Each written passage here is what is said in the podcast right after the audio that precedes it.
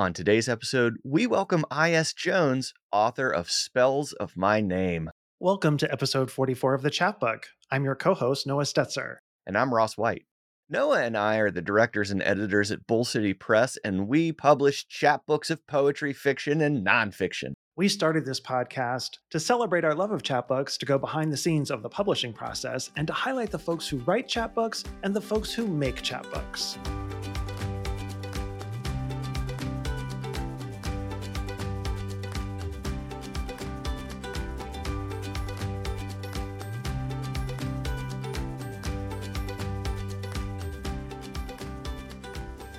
Firing up a little bit of September. Y'all, I'm excited because September is like one of my favorite months.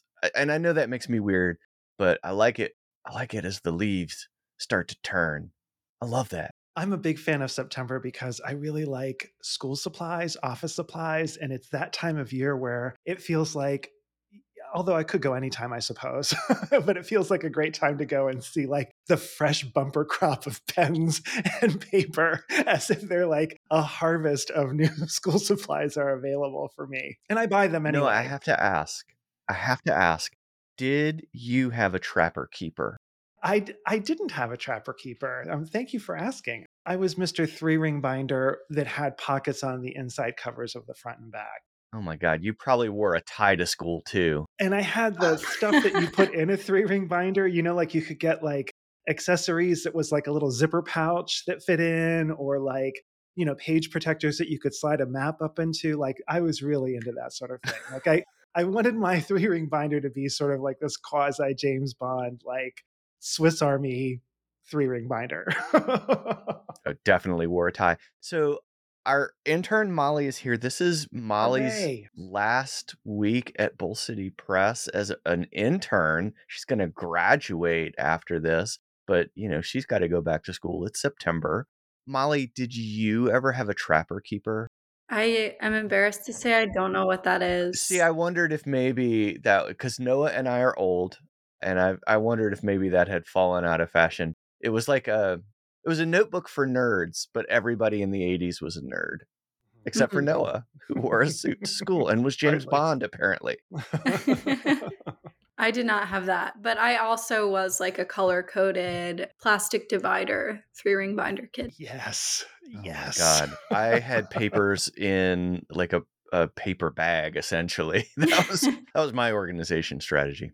Well, listen, we've got a great guest today. Why don't we bio her up and get her on? That would be my pleasure. I.S. Jones is joining us today. I.S. Jones is an American-Nigerian poet, essayist, and former music journalist. Her honors include fellowships from Callaloo, BOAAT, Brooklyn Poets, and elsewhere. Her works have appeared in Guernica, Washington Square Review, and in other journals. She is one-third of The Luminaries, an online space that provides free poetry programming and reading events. Jones is also the founder and facilitator of The Singing Bullet, a month-long online poetry workshop. There is a full biography with links in the show notes. In the meantime, please help us welcome to the podcast, I.S. Jones. Hello. Thank you all for having me. Hearing you all talk about Trapper Keepers, the only way I knew about that is through that South Park episode of The Trapper Keeper that almost destroyed the world. Right, right. Well, we're really excited to have you here with us today. And just as a way of getting started, I thought you might give us a little background on Spells of My Name as it came together as a collection. Did it always seem to be in the shape of a chapbook, or was that something it came into as you were working on these? Once it did sort of arrive at that shape, how did it arrive at Newfound? That's a good question. I wasn't going to initially write a chapbook. I started writing this in earnest the summer before I found out I was going to my MFA. When I applied very quietly, and I didn't really tell a lot of people. My parents didn't even know that I applied to schools. My going home was pretty rough for a time. I lived in New York, where I'm actually right now. And what happened is that, you know how living in New York is, it's very expensive here. And I had two freelance jobs, and I was trying to figure out my life. So I decided to go back to California for a time. And in between that time, I kind of undertook this project to write at least one poem a day to work through these larger questions I had about my family, about lineage, about questions about my name, about that history. I know that eventually this is going to be a larger project, but I think I was very struck by the self-portraits that I had started, self-portrait as, and then whatever the misnaming of my name was. It began as just a list. I had 50 misnamings. And when I was still on Facebook, I made a joke to everyone saying, oh, I'm going to write self-portraits as these misnamed versions of myself, right? And then halfway through, I was like, oh no, I have created a project. So what happened is that I was sending it out to a lot of different presses. I didn't know a whole lot about chapbooks at the time. I knew that they were really exciting, smaller books that I loved. At the time, there were a few chapbooks that I really loved, like Tommy Blount's What We Are Not For. I loved Claire Schwartz's chapbook Bound, and there were a few others. Claire Schwartz's chapbook specifically made me realize, oh, the chapbook that I want to write could exist in the world. So I had sent it out to a few places. It got rejected from every single place. My chapbook actually did win one contest, but I made the choice to pull it because what they were offering in the contest was not enough for what I wanted. I had a very ambitious dream for the life I wanted my chapbook to have, and the contest wasn't offering that. So I pulled it, and then I had found out about the Newfound Gloria Anzaldúa Prize.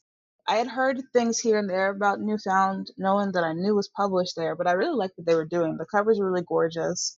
It seemed on the outside that the editors really cared deeply for the book as an object, right? As well as the production of it, whether or not their authors felt as though they were being taken care of, etc. So I sent in for the chapbook. It didn't make it. But then they had an emerging series reading time frame, and they said, oh, we're going to be open for exactly 1 month in December, send in your chapbook. And then I asked them, oh, if a chapbook had been previously rejected, can it be sent in again? And they were like, absolutely. So I sent it in again, and then I think it was the first week of January that following year, I get an email from my now editor, Crystal, saying, oh, hey, Itiola, we love Spells. We would be honored to publish it. I've never read a chapbook like this before, but let me know what you think. And then we had two very long conversations because I wanted to sign, but I was apprehensive because I'd heard so many things from my colleagues and friends about their relationship between their press and their book wasn't what they wanted. So I was very fortunate to be in a position, having once been a bookseller myself, as well as also I'd been a book editor, learning how to typeset books, learning how to edit. I knew what to ask for, which is something that's really rare in this business. Not to say that there's anything wrong with that, but I do think that poets should get more into the habit of also understanding the business aspect of things, right? How certain, layouts and certain sizes of a book can deter people from buying it or not buying it. How certain covers might attract certain kind of audiences. Giving booksellers, some kind of maybe speech to entice them to sell it. Think about a marketing strategy around poetry, National Poetry Month, and what have you. So after my two very long conversations with Crystal, she was extremely gracious enough to send me chapbooks from the catalog, which was something that she offered to do. I didn't even ask. And then after that, I was like, absolutely. And then even after I signed the contract, I was still asking a bunch of questions, and they were so gracious and kind and let me do everything I wanted and let me get everything I wanted. And I love my press a lot, and I feel absurdly fortunate to have gotten the royal treatment that they've given me. I'm so glad to hear you advocating for asking questions, asking for the things that you want, because I do think a lot of authors walk into the chapbook process. A lot of times it's their first publication and they think, oh, I just have to do whatever the press says. I don't know what I'm doing. But, if a press can't do something, they'll say, hey, we can't do that. But my gosh, yes, ask. I love that. Thank you. Yeah, I think it's really, all writers, no matter your genre, you should get into the habit of advocating for yourself. But I think also when it comes to the chapbook and even the full-length collection, people hear standard contract and they think, oh, I can negotiate. You can always negotiate a contract. It doesn't matter. I don't care if it says industry standard or what have you. If it's your work, there should be an understanding that the relationship between the publisher and the author should be symbiotic, right? It shouldn't feel like a hierarchy that you can't say no to certain things that you're not comfortable with, right? I feel very fortunate to have learned from my colleagues and mentors who have told me, oh, you should ask for these things that I wish I knew to ask when I was in your position. So I was reading the copy on the Newfound website, and this quote really stuck out to me about the book, which describes it as navigating sexuality, memory, and identity is a voice torn into multiple selves. This fracturing is full of diversions and sharp bends. Can you talk a little bit about representing this fragmentation of self and how you balance different identities or facets of identities in the work without overwhelming it? Oh, wow. That's a really good question. Ooh, all these questions are so delicious. I think that I always knew this would be a poem about multiple selves. No, I think after... So the very first poem in the chapbook, A Field, Any Field, is one of the oldest poems in the book. I wrote that years before I even thought a chapbook was ever in my future. And the poems Interviewed the American Nigerian were originally a very long 4-page poem. What was it called? It was American Nigerian. Oh, American Nigerian in the Interrogation Room. That's what it was called originally. And then one of my dear friends, Logan February, who went to blurb the chapbook, they had said like, oh, it kind of sounds like you're in prison or something. And I'm like, oh no, that was not my intention. But I wanted it to be clear that there was a kind of uneven relationship between the speaker and the one who's doing, and the person who's asking the questions. But when I got to this poem, where is the line? In every mouth, I am a copy of an error. It's exhausting to live as mistranslation. I want to tell the truth out without myself. I talk to myself often, myselves, each self spelled from my blood, field of selves. We are fragmented pieces of the singular. I think I have learned to take the misnamings in good faith, but I'll be honest, in the beginning, I was very frustrated. Because Etiola, 4 or 5 syllables? I don't think my name is that complicated, but I think that there's a lot to be said about the effort that one puts into knowing another person's name, right? I think especially in the Western imagination, and because I'm Nigerian by heritage, my people are very flamboyant with how we name our children. They're very beautiful and dramatic names, and it feels as often in the American lexicon that my name, and by virtue of my name, my lineage is constantly at odds with both my American and Nigerian heritage. And I feel like as a result of trying to be both at the same time, it quite literally fractures the self and fractures the self again. And I think that's what the poem was trying to get to in that part. I hope it answers your question. Yes, it does. Thank you. Mm-hmm. Well, speaking of those poems, I wonder, would you be willing to read us a poem from the collection? Sure. Does anyone have any requests? Oh my gosh. Okay. I was kind of hoping you would say that. I mean, whatever you want to read is great, but I love the poem Esperanza so much. It is one of my favorite poems. The poem I wrote for my GAM. This poem is even older than the first one. There's a little story about this poem before I read it. So I wrote this, I must have wrote this back in 2018, I think, because I was still taking workshops at Kaveh Akbar, and it looked very different than the version that made it into the chapbook because Changes Press solicited me, and they were like, oh, hey, Teal, we've read some of your poems. We'd love for you to send us poems. And I was like, I don't have poems. But then I found this old poem again that I had just like collect dust. I never sent it out for publication for some reason. And then I kind of just took it out, dusted it off. And then I was looking up the word Esperanza, which was in the body of the original one. And I was looking it up and I thought that it had meant wild horsewoman. And I was like, oh no, it ended up meaning hope. And I kept trying to find where etymologically did I come to wild horsewoman. And I like how the idea of a misunderstanding, which is so much of what, is a part of the book, ended up being a part of the revision for this. And as you all know, true writing begins in revision. So I read this for you, Ross. Esperanza. Looking back now, I must have misremembered Esperanza to mean wild horsewoman, the word deriving from the Latin sperare, meaning hope. Either way, I could see it.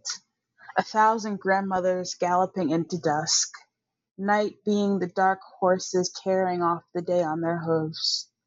My grandmother lifts her head and wind bows, shifts her legs and a man's knees buckle, could turn a lover to a drought with a single glance. Now she returns to me as myth, on 4 legs scattering the wet earth behind her. My grandmother calling my name which was once hers. how she and my father's mother crowned me in this name having never met. Two equine women running as I have learned to run. The story goes her presence would remind men of their mortality, until my grandfather sought to subdue what others could not. I wish I thought to ask, give me a truth I need to survive. She would tell me, don't worship men. What a waste of devotion. It's been said women have nothing of our own, not even what we're named. Call it a moonless clarity, how she passes through me every time the dark unknuckles and the night loosens its blue-black skin for stars. Could turn a lover to a drought with a single glance. I mean, come on, that's next level. Come on. Too good. Oh, thank you. Yeah, my grandma was pretty much a badass when she was alive. Well, it's time for us to move to the quick round. We've got quick questions. You've got quick answers. Here we go. This is question number 1.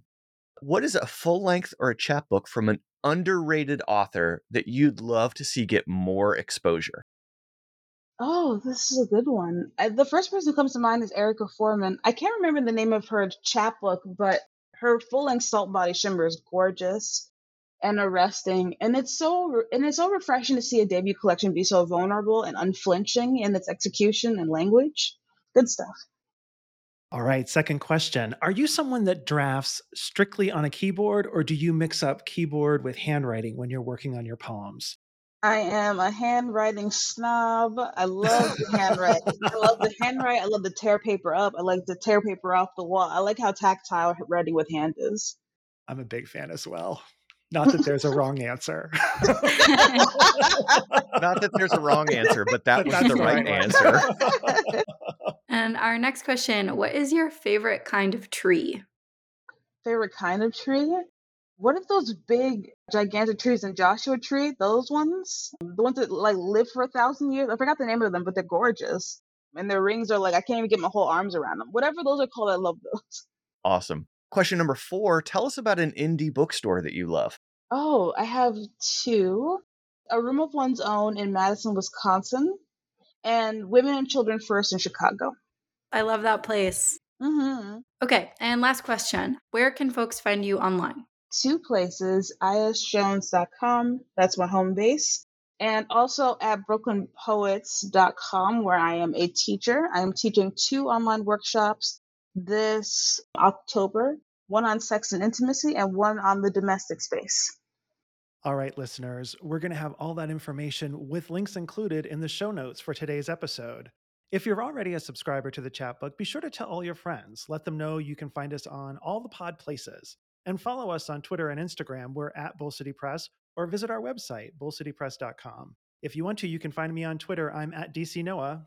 And I'm at Ross White. If you want to send us anything, we're at chapbook@bullcitypress.com, and we'd love to hear from you.